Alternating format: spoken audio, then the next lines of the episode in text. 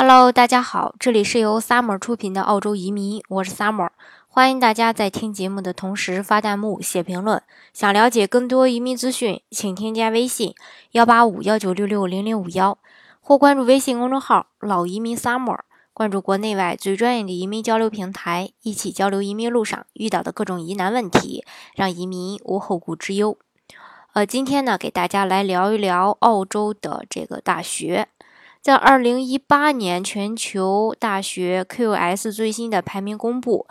澳洲呢有一所大学冲进了前二十，有五所大学冲进了前五十。这个呢充分说明了澳洲大学在教学、就业以及科研方面的一个整体的提升。悉尼大学呢是八大中唯一一个排名有所下降的大学。那么这所冲进前二十的这个大学就是澳洲的国立大学，紧随其后的呢是墨尔本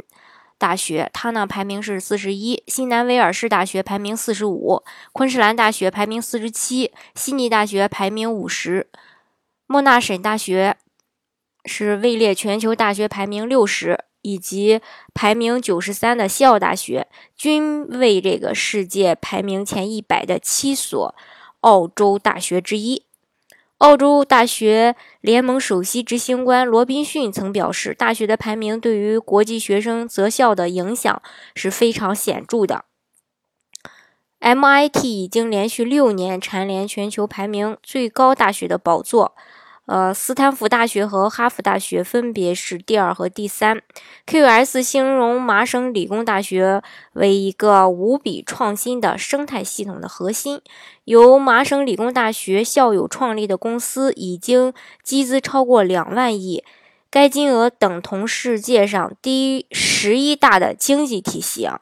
尽管排名前十的大学都是由美国和英国大学主导，但是 Q S 官方表示，澳洲、俄罗斯、中国、新加坡以及印度大学的表现是越来越好。Q S 研这个研究项目负责人表示，澳洲大学排名提升其中的一个原因就是美国和英国政治环境的变化，使得澳洲大学更受欢迎。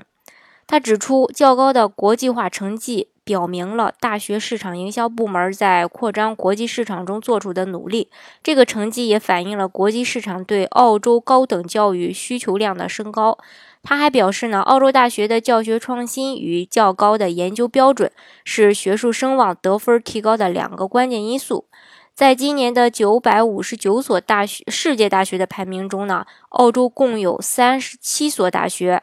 参加了此次的排名。今年的排名主要评估大学的研究水平、教学水平、就业率以及国际化水平。教育机构的排名主要评估学术研究和校方的声誉、学生与教师的比例、学院的获奖情况、国际教师与学生的比例。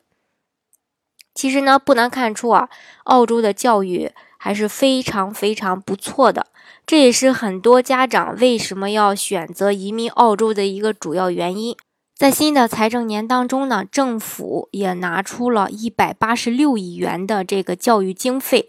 所以说呢，澳洲政府对于教育呢还是非常重视的。呃，我相信呢，呃，澳洲未来的教育呢会越来越好。好，如果大家想要了解澳洲的移民政策的话，欢迎大家添加微信一八五一九六六零零五一，